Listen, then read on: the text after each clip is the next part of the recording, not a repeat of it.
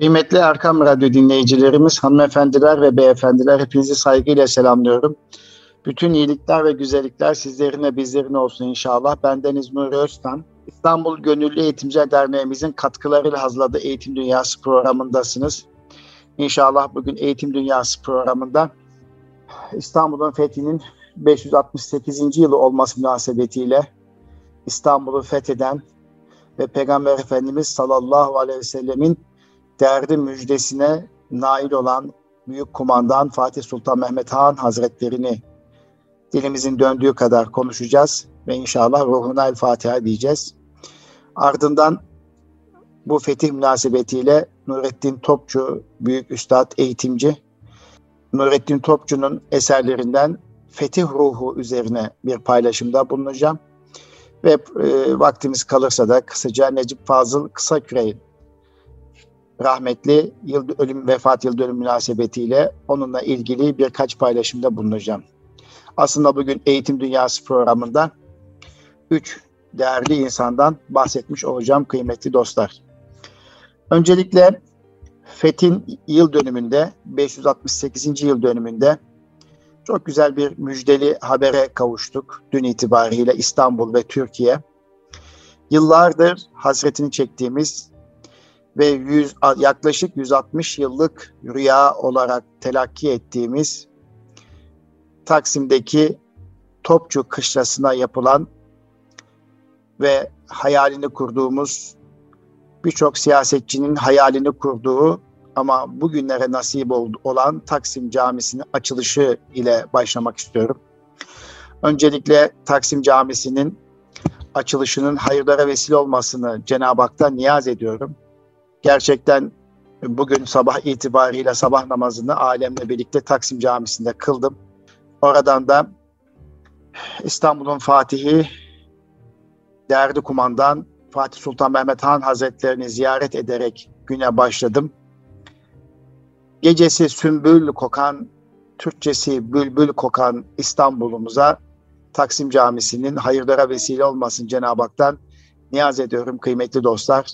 Gerçekten caminin içi, dışı, etrafıyla, kubbesiyle o Taksim Meydanı'na muhteşem bir şekilde yakıştığını gördüm, şahit oldum. Cenab-ı Hak yapanlardan razı olsun. Dün açılış esnasında kısmen dinledim. Elmas ailesinin büyüklerinden miras kalan ve o mirasa sahip olan, mirasa sahip çıkan kıymetli evlatlarına da e, Cenab-ı Hak razı olsun diyorum. Konuşmasında dinledim beyefendinin. Çok güzel bir konuşmaydı. Sayın Cumhurbaşkanımızın da katıldığı, halkın katıldığı, milletimizin katıldığı güzel bir açılış gerçekleşti. Ben e, emeğe geçen herkesten Cenab-ı Hak razı olsun diyorum. Rabbim ebediyen milletimize e, ezanın güçlü olduğu, Kur'an-ı Kerim'in her daim okunduğu, anlaşıldığı, hafızlarımızın yetiştiği, ülkemizin madden ve manen imar olduğu yılları, günleri görmeye Cenab-ı Hak nasip etsin diyorum. Nitekim de Sayın Cumhurbaşkanı Taksim Camii'sinin açılışından sonra Ayasofya Camii Kebir Şerifinde gerçekleşen hafızlık törenine katıldı ve torunu başta olmak üzere birçok arkadaşımız, e, gencimizin hafızlık merasimi gerçekleşti. Burada da özellikle İGEDER'in yönetim kurulu üyesi olan ve aynı zamanda Marmara İmam Hatip e, Lisemizin e, müdürü Mücahit Kıbrıs kardeşimizi ayrıca tebrik ediyorum, takdir ediyorum. Gerçekten duygulandım, e, mutlu oldum. O değerli hafızlarımızın yetişmesinden dolayı da gerçekten mutluluk duyduğumu buradan ifade etmek istiyorum.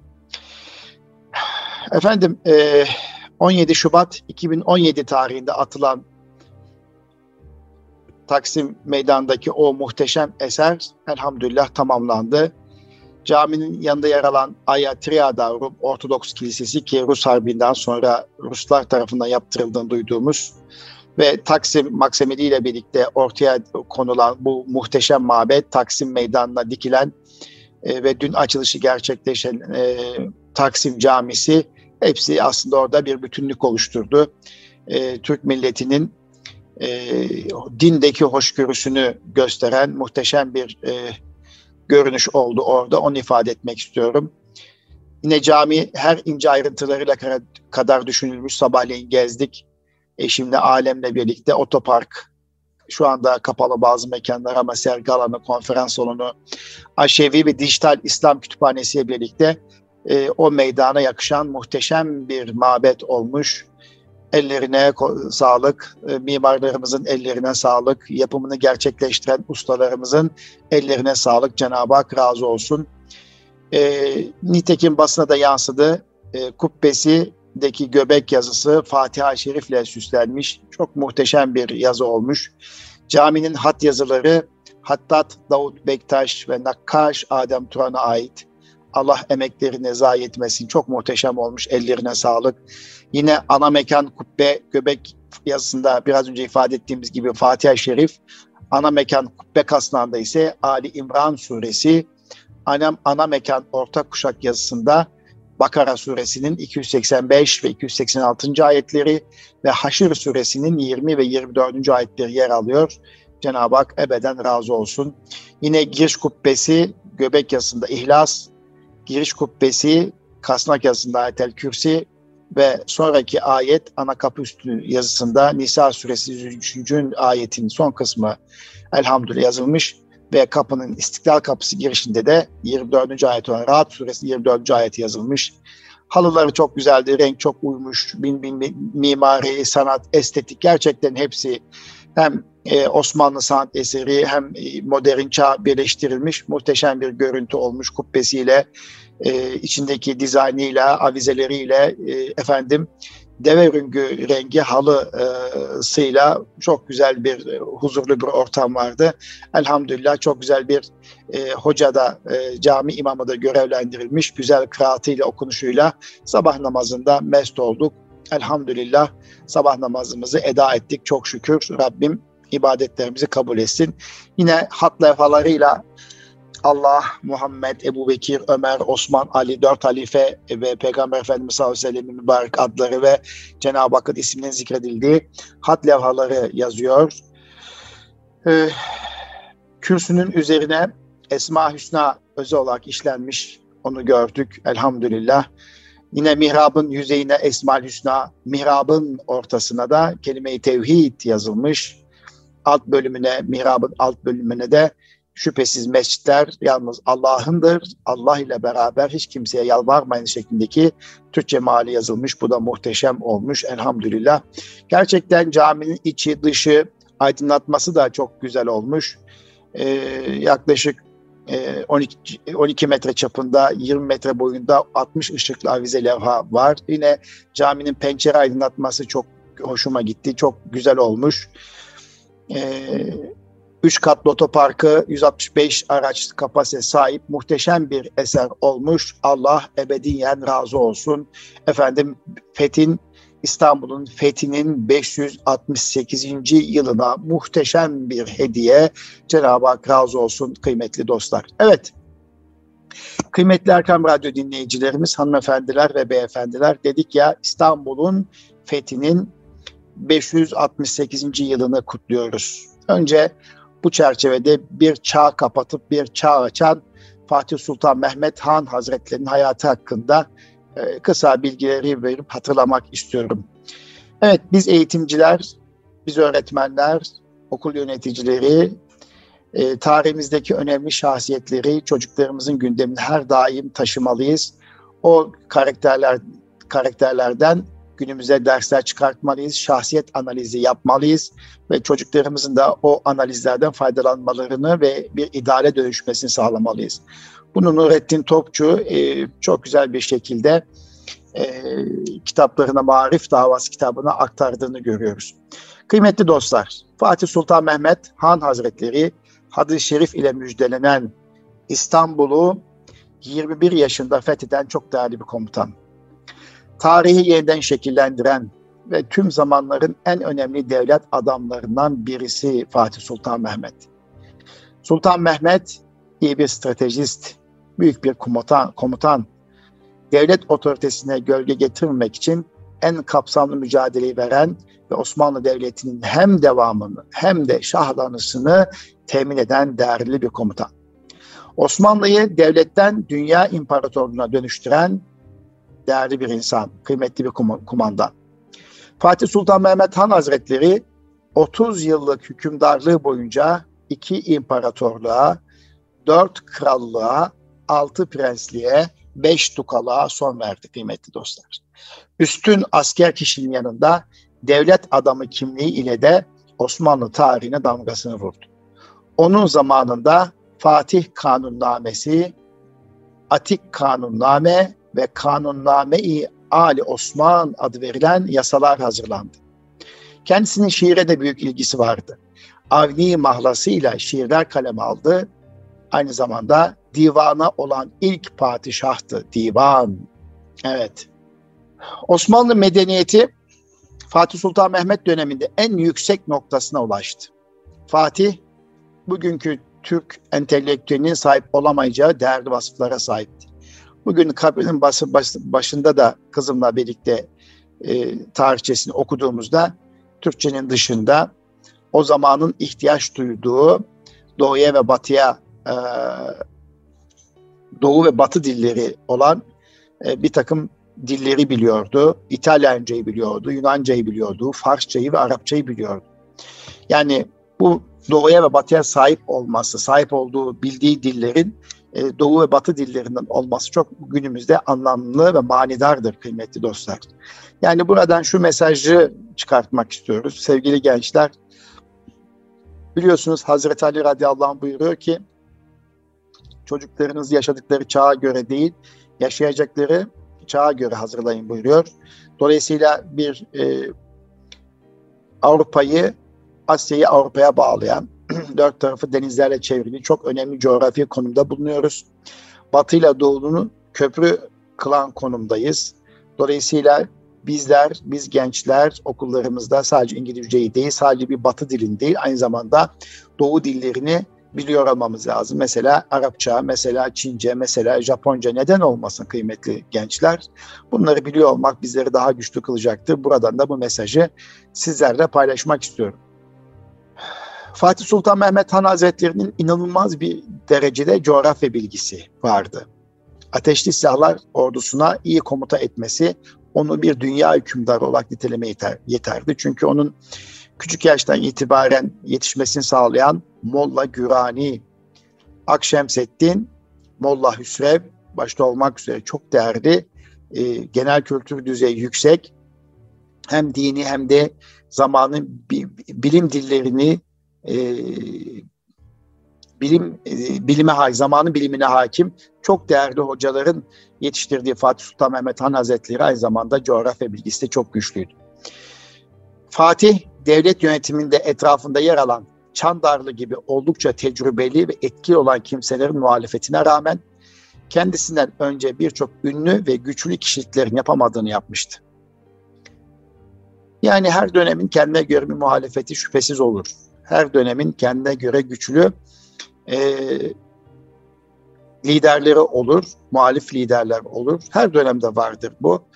Dolayısıyla Fatih Sultan Mehmet Han döneminde de belki Fatih'in gelişmesinde, onun ileriye taşınmasında e, güçlü, tecrübeli e, muhalif liderlerin de olması belki aslında onu güçlü kıldı.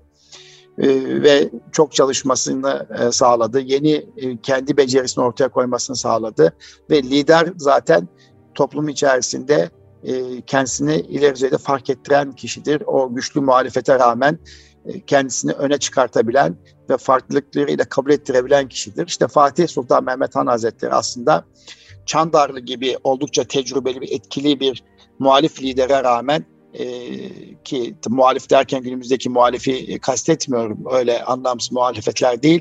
Oradaki muhalefet liderlik anlamında e, tercih edilebilecek bir lider anlamında söylüyorum. Tabii bir liderin yanındaki yanında bulunan şahısların güçlülüğü, zekası liderin zekasını gösterir. Yani şöyle diyorlar, e, bir liderin aklı yanındaki çalışanların e, aklının ortalamasıdır diyorlar.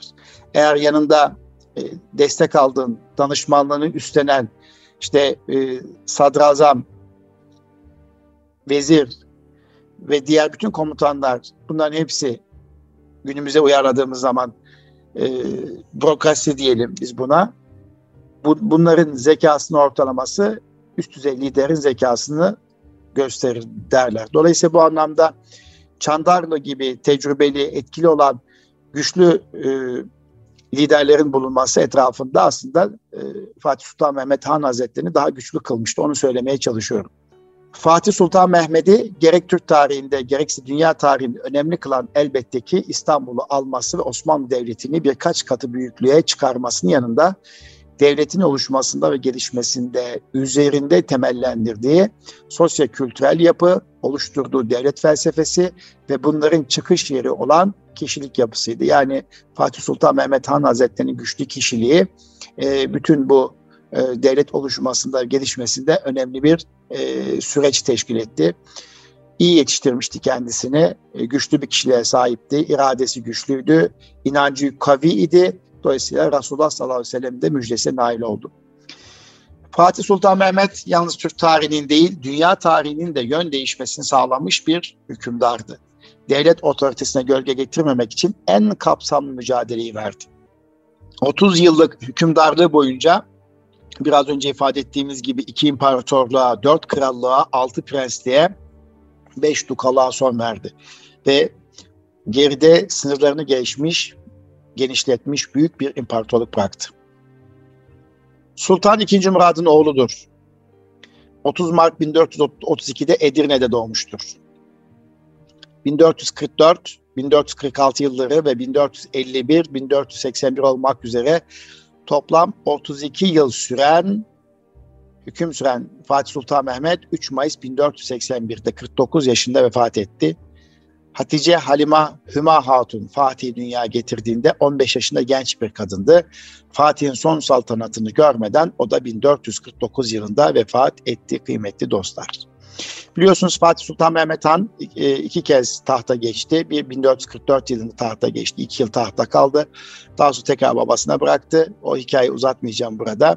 Sonra 1451 yılında babasının vefatıyla 2. Murat'ın vefatıyla tahta geçti. 1481 yılına kadar orada e, tahta kaldı yaklaşık 30 yıl. 2 yılda 2. Murat'tan ön sağlığında tahta geçmişti. Toplam 33 yıllık bir hükümdarlık sürdü ama fiili olarak 30 yıllık bir hükümdarlık artı 2 yıllık da babasının sağken 2. Murat sağken yaptığı e, hükümdarlık var. Toplam 33 yıllık diyebiliriz. Şehzade Mehmet doğduktan sonra bakımını Daya Hatun yaptı. Ayrıca Fatih'in saygısından dolayı validem diye hitap ettiği II. Murat'ın Sırp kralı George Brankovich'in kızı olan Mara Hatun'un da Fatih üzerinde bir takım etkiler bıraktığı tahmin edilir. Tarihçiler tarafından büyük bir devlet adamı ve askeri deha olarak gösterilen Fatih Sultan Mehmet, orduda düzen olarak yeniliklere gidip ateşli ve son teknoloji silahlar üretip asker sayısını artırdı. Tabi savunma sanayisi ve savunma ürünleri oldukça önemli çağ kapatıp çağ açan Fatih Sultan Mehmet Han Hazretleri nasıl ki e, savunma ürünleri üreterek, taarruz ürünleri ve savunma ürünleri üreterek e, silah sanayisinde farklılıklar yaparak askeri üstünlüğünü dünyaya e, gösterdi. Elhamdülillah Türkiye'de bugün e, en yakın zamanda Karabağ'da e, Ermeni işgalinden, Karabağ Ermeni işgalinden kurtarıp Azerbaycan'a teslim ettik. Nasıl oldu? Türkiye'nin ürettiği e, SİHA, İHA ve Bayraktar e, silahlarının e, etkisi bugün dünyada tartışılmaz konumda. Her gün televizyon kanallarında Türkiye'nin ürettiği ve havada üstünlüğü sağlamasına neden olan Bayraktar birikiler konuşuyor, Akıncılar konuşuluyor, SİHA ve İHA'lar konuşuyor kıymetli dostlar. Dolayısıyla e, bugün bazı e, muhalifler eleştirseler de gereksiz yere ama deseler de aslında amasız büyük bir üstünlük sağlayan bu teknoloji aslında bu anlamda Fatih Sultan Mehmet Han'ın zamanın e, gerektirdiği ateşli e, silahlarından farklı olarak son teknoloji silahlar üretti ve ona dayalı olarak da askeri sayısını artırdı ve üstünlüğü de sağladı. Bu oldukça önemli. Fatih Sultan Mehmet Han Hazretleri'ni biraz önce bildiği dilleri ifade etmiştik. İşte Arapça biliyor, Farsça biliyor, Latince, İtalyanca biliyor demiştik. Slavcayı da kısmen biliyordu Fatih Sultan Mehmet Han. Bunun yanında biraz önce coğrafya bilgisinden bahsetmiştik. Ben coğrafya öğretmeniyim. Matematik hakeza üstün bir matematik zekasına sahipti. Astronomiye hakimdi. Fizik gibi birçok alanlarda yetenekli ve bilgi sahibi entelektüeldi. Dolayısıyla ben Fatih Sultan Mehmet Han Hazretleri'ni aynı zamanda üstün zekalı çocukların veya daha çaplı çocuklarımızın hayat hikayesine de benzerlik gösteriyor. Biliyorsunuz Türkiye Üstün Zekalı ve Dahi Çocuklar Vakfı Başkan Yardımcısı olarak üstün zekalı çocukların hayat hikayelerini inceliyoruz. Onlarla ilgili özel çalışmalar yapıyoruz. Ee, aslında işte üstün zekalı, özel yetenekli çocuklara Türkiye Cumhuriyeti olarak çok özel fırsat, imkan tanıdığınızda nice SİHA, İHA ve Bayraktar gibi farklı teknolojiler üretip Türkiye'ye katma değer katacak nesiller yetişmiş olacak. Bu anlamda önemsiyorum ben. Ee, işte biraz önce Eğitim Dünyası'nın programının başında söylemiş olduğum e, Marmara İmam o Lisesi e, Mücahit Kıbrıs Okul Müdürü demiştik ve hafızlık merasiminden bahsetmiştik. Marmara e, İmam Lisesi aynı zamanda hem hafızlık mektebi hem de e, dünya ilminin e, birçok e, temel bilimin etkin bir şekilde görüldüğü, işlendiği bir okul. Yani hem dini ilimlerin hem de maddi ilimlerin etkin bir şekilde öğretildiği bir okul olması münasebetiyle ikisini de bir arada birleştirdiği için ben bu okulu çok seviyorum. Buna benzer okulları daha çok seviyorum. Bütün liselerimiz aslında hem maddi hem manevi çok yön yetiştiren okullar konumunda olmalılar. Bu anlamda e, ben e, Marmara İmam Hatip Lisesi'ni ziyarete gittiğimde içerisindeki atölyeler e, maddi ilimlerin öğretildiği eğitimin eğlenceli olmalıdır ibaresi çerçevesinde fizik, kimya, biyoloji, matematik atölyeleri ve diğer beceri atölyeleriyle birlikte hafızlık atölyeleri veya okul odalarının olması gerçekten memnuniyet verici. Zaten proje İmam e, Lisesi.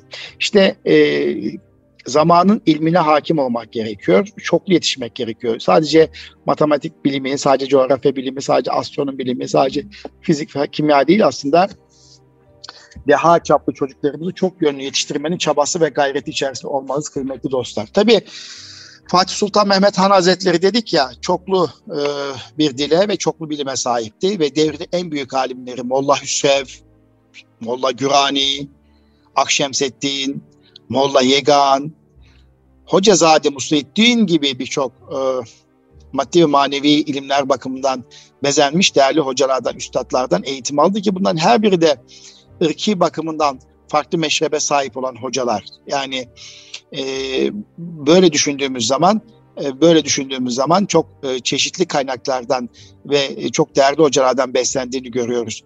Ve Fatih Sultan Mehmet Han Hazretleri merak ettiği alanlarda uzman kişilerle bir araya getiriliyordu, özel eğitim alıyordu.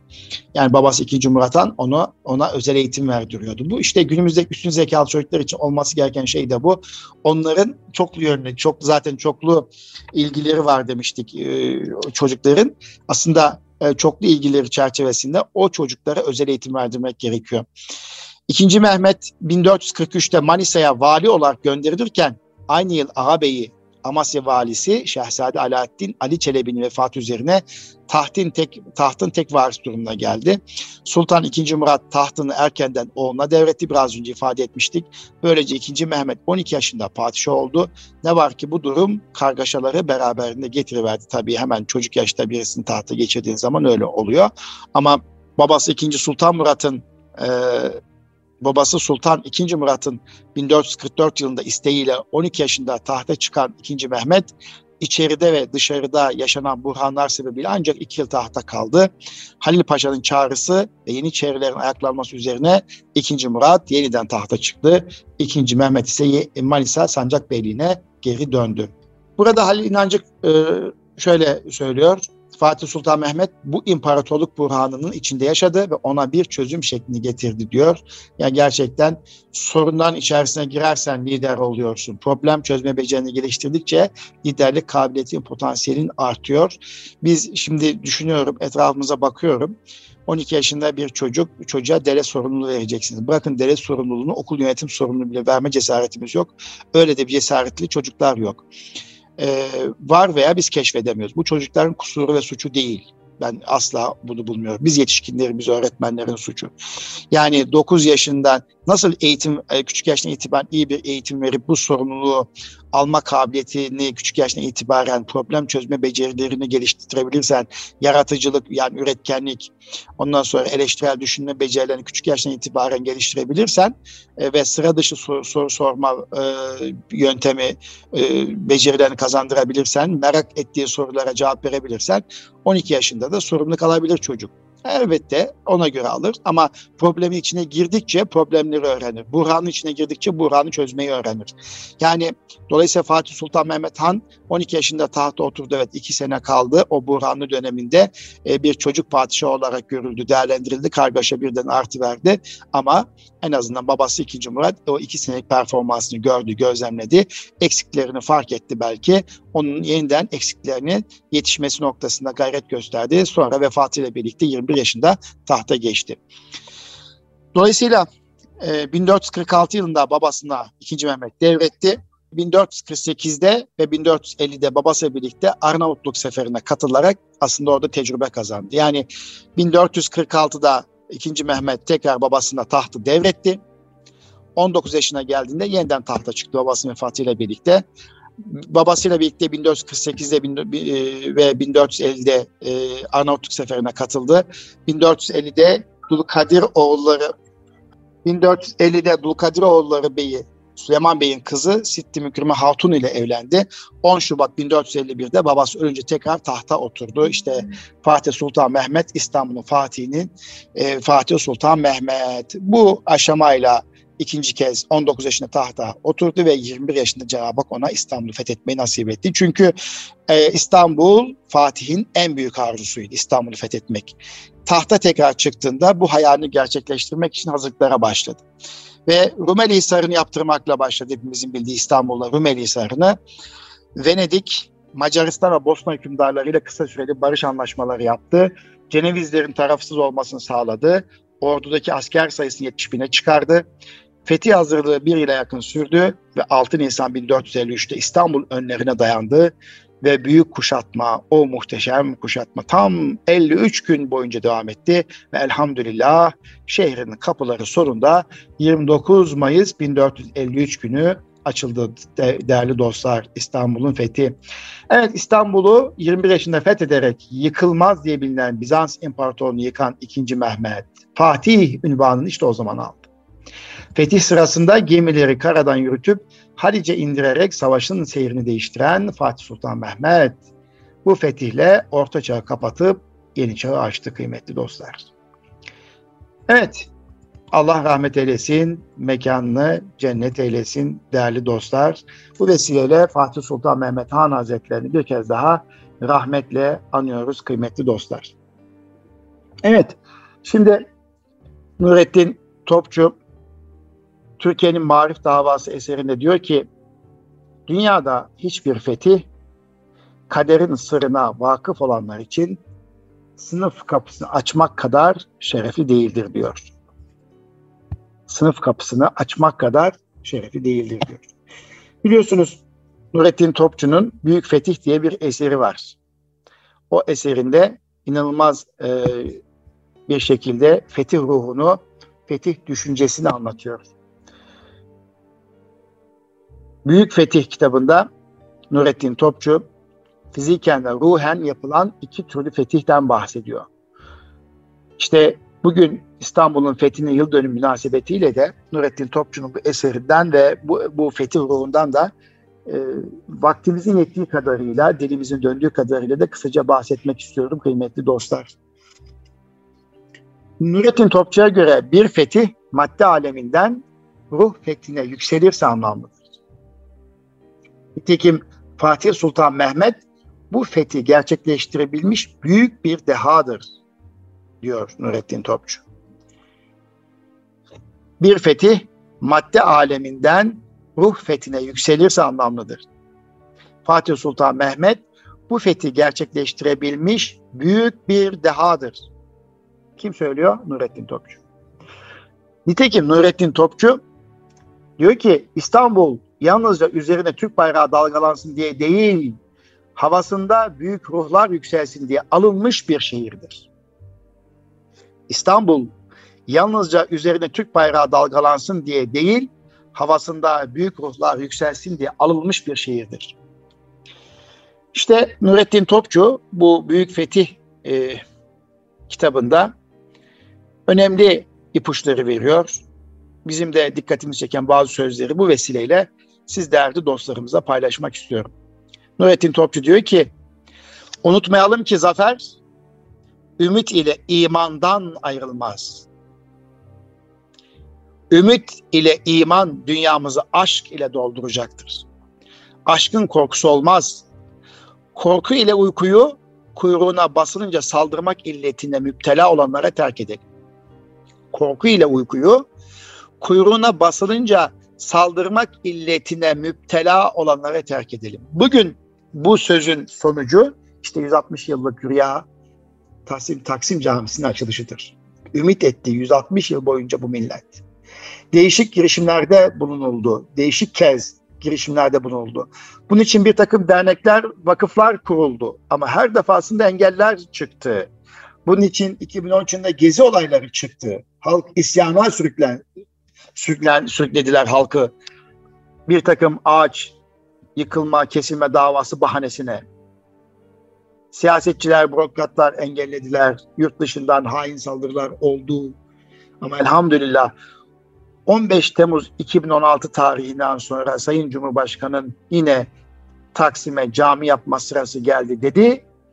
Ümit canlandı. İçimizdeki imanla birlikte oraya Taksim yapma heyecanını yaşayan babazlarından varis alan ailede bütün gelirini, maddi varlığını ortaya koydu. Oraya muhteşem bir eser yaptı. Allah hepsine razı olsun. Unutmayalım ki zafer, ümit ile imandan ayrılmaz.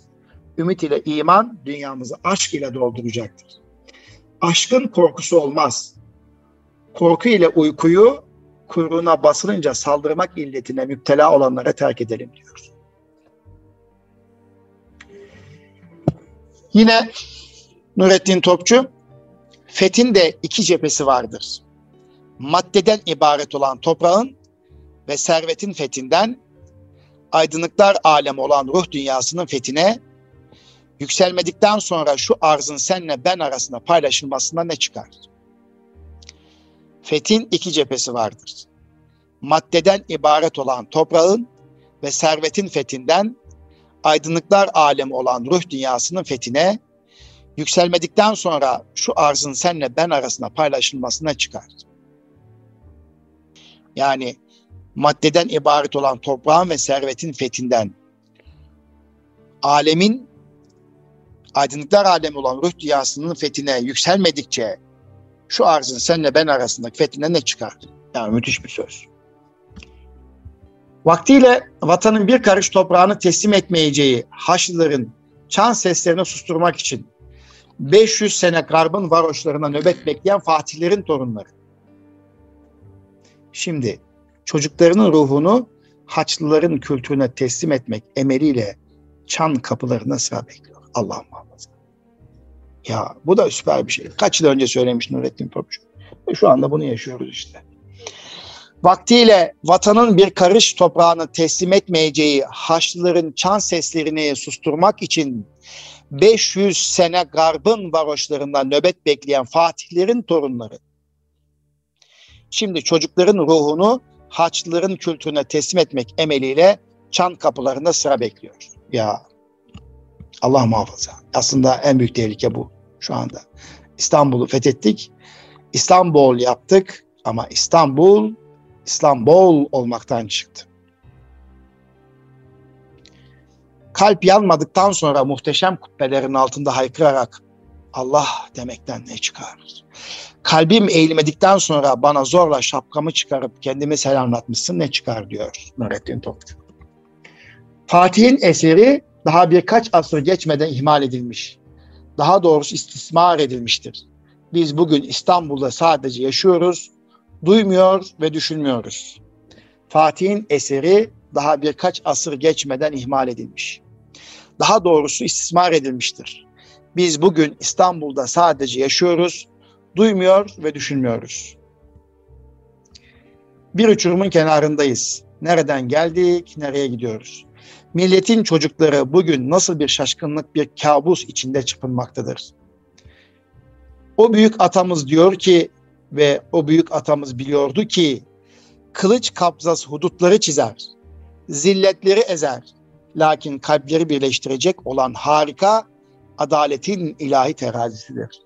İşte Fatih Sultan Mehmet Han Hazretleri ve diğer birçok e, zamanın en güçlü ordularıyla ülkeler fetheden, krallıkları bağlayan, dükalıkları kaldıran o muhteşem kumandanlar kılıç hudutları çizdiler, zilletleri ezdiler ve büyük medeniyet inşa ettiler. Ama geldik gördük ki bugün bizler kalplerimizi birleştirecek o harika adalet terazisi kalmayınca bir bir dağıldık, yok olmaya başladı.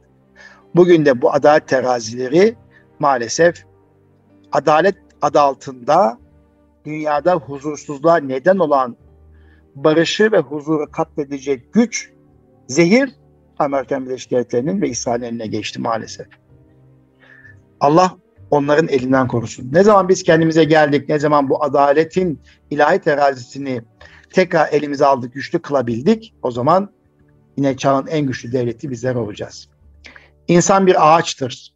Öyle bir ağaç ki bahçıvan da yine kendisidir. Onun yemişleri de kendi hareketleridir. Ondaki lezzetli yemişler, işte o yemişleri devşirmeye çalışalım diyor Nurettin Topçu. Çanakkale Türk'ün en Allah'a yaklaştırıcı şehadetle ölmesi bildiği yerlerden biridir. Türk iradesinin ölümü yendiği zirvelerden biri olmuştur Çanakkale diyor. Büyük atamız Fatih'in bize bıraktığı mirası Konstantiniye'nin fethinden ibaret görmek onu anlamamaktır. Burası işte belki can alıcı şey Fethin yıl dönümü münasebetiyle iki önemli cümle belki aklımıza kalmalı. Tekrar da etmeliyim. Büyük atamız Fatih'in bize bıraktığı mirası Konstantiniye'nin fethinden ibaret görmek, onu anlamamaktır. Osmanoğullarının çok kuvvetli ve sarsılmaz oluşunun sebebi önceden pek mükemmel ve insanı her sahada idareye muktedir bir hukuk sistemine, İslam hukukuna sahip oluşlarıydı diyor Nurettin Topçu. Mazisi olmayan ümitsizdir, kuvvetsizdir, sevgisizdir diyor. Fatih ilk önce fethini ruhlarda yaptı. Yani kalplerde yaptı. Asırların icaplarına göre değişen ve değişmesi zaruri olan şekil ve kalıplar ne olursa olsun ebedi yaşayacak olan ruh Fatihlerin, Yavuzların, Yıldırımların ruhudur. Yine Nurettin Topçu. Fatih'in çocukları. Siz güneşin batmasından korkar mısınız? Bir vehimdir ve muav, muav, muav, muav, muakkattır. Bir vehimdir. Yarın sabah güneş mutlaka doğacaktır. O halde güneşi batırdık, batıracağız diyenlerden de kesinlikle korkmayın diyor yine Nurettin Topçu. Fatih'i bir kılıçtan ibaret sananlar bilsinler ki Fatih ölmüştür. Onun ruhunun ebedi hakimiyetine ecdadında büyükler bulunmazsa insan ister istemez küçük doğar. Millet küçük yaşar. İman edenleri müjdeliyorum. Fatih'in ruhu ölmez, ebedi kalacaktır. Fatih'in alnında Rönesanslar parıldayan simasına bakın. Peygamber emelini gerçekleştirmek için gemilerini dağdan aşıran hükümdar. Kafalardan kule yaptıran Cengizlerin torunu değildir. Varna'da, 2. Kosova'da düşmanları tarumar etmek üzere Manisa'daki çilehaneden çıkıp gelen bir dervişin oğludur diyor yine Nurettin Topçu. Evet kıymetli Erkam Radyo dinleyicilerimiz, hanımefendiler, beyefendiler, Fethin yıl dönüm münasebetiyle dilimizin döndüğü kadar Fatih Sultan Mehmet Han Hazretlerinden bahsettik. Taksim Camisi'nden yola çıktık. Onun açılışını mübarek eyledik, tebrik ettik Cenab-ı Hak. içerisinde namaz kılan mümin kulların sayısını artırsın dilek ve temizle başladık. Fethin en büyük e, günümüze armağanı olan Taksim Camisi ile Fethin yıl dönümüne geçtik. Fatih Sultan Mehmet Han Hazretlerini rahmetle andık. Ardından Nurettin Topçu'nun şu sözüyle e, fethi ile alakalı Nurettin Topçu'nun bazı sözlerini aktardık dilimizin döndüğü kadarıyla. Nurettin Topçu Marif Davası kitabında diyor ki dünyada hiçbir fetih kaderin ısırına vakıf olanlar için sınıf kapısını açmak kadar şerefli değildir. İşte biz eğitimciler o sınıf kapısını açtığımız zaman arkada öyle koca dünyalar var ki her bir çocuk farklı bir dünya fethedilmesi gereken bir ruh, bir kalp var orada, bir beyin var. İşte o beyni, o kalbi fethettiğimiz zaman geleceğe bir idealle yüklediğimiz zaman o çocuklarımız işte o zaman biz nice fetih kapılarını aralamış olacağız. Kaderin sırrına vakıf olanlar için de o e, gönüllerine dokunduğumuz, kalplerini ilmek ilmek işlediğimiz, maddi ve manevi ilimlerle müzeyyen kıldığımız çocuklarımız bizim geleceğimiz olacak. Bize nice şerefli kapılar açacaklar kıymetli dostlar. Efendim yine Eğitim Dünyamız programının sonuna geldik. İstanbul Gönüllü Eğitimciler Derneğimizin katkılarıyla e, hazırlamış olduğumuz Eğitim Dünyası programında bendeniz Nuri Özkan, Fatih Sultan Mehmet Han'ı andık. Allah rahmet eylesin, mekanı cennet olsun. Nurettin Topçu'yu andık, mekanı cennet olsun diyoruz. Ve bu vesileyle bunların bütün şehitlerimizin, gazilerimizin, şehitlerimizin ruhlarına bir Fatiha, üç İhlas Şerif okuyoruz. Gazilerimize Cenab-ı Hak'tan rahmet diliyoruz ve bu coğrafyanın milletine güç ve kuvvet versin Cenab-ı Hak diye dua ediyoruz. İslam ümmetinin liderlerine Cenab-ı Hak akıl ve firaset versin. Büyük e, İslam milletinin, toplumunun kurulmasına vesile olsun. Hakiki liderler ortaya çıksın ki e, Siyonistlere karşı e, bugün dünyayı tehdit eden e, Amerikan e, varlığına karşı güç ve kuvvet oluşturabilelim ve varlığımızı, birliğimizi ortaya koyabilelim. İnşallah yedi, bizim yetiştireceğimiz çocuklarımızda nice fethi kapılarını aralamasını diliyorum Cenab-ı Hak'tan. Ve önümüzde hafta 6 Haziran tarihinde sınava girecek olan, LGS sınavına girecek olan kıymetli çocuklarımıza, öğrencilerimize Cenab-ı Hak başarılar nasip etsin gönüllerindeki hayırlı muratlar nasip etsin dilek ve temennisiyle kıymetli Erkam Radyo dinleyicilerimiz. Bir sonraki Eğitim Dünyası programında buluşmak dileğiyle efendim. Kalın sağlıcakla. Rabbime emanet olunuz.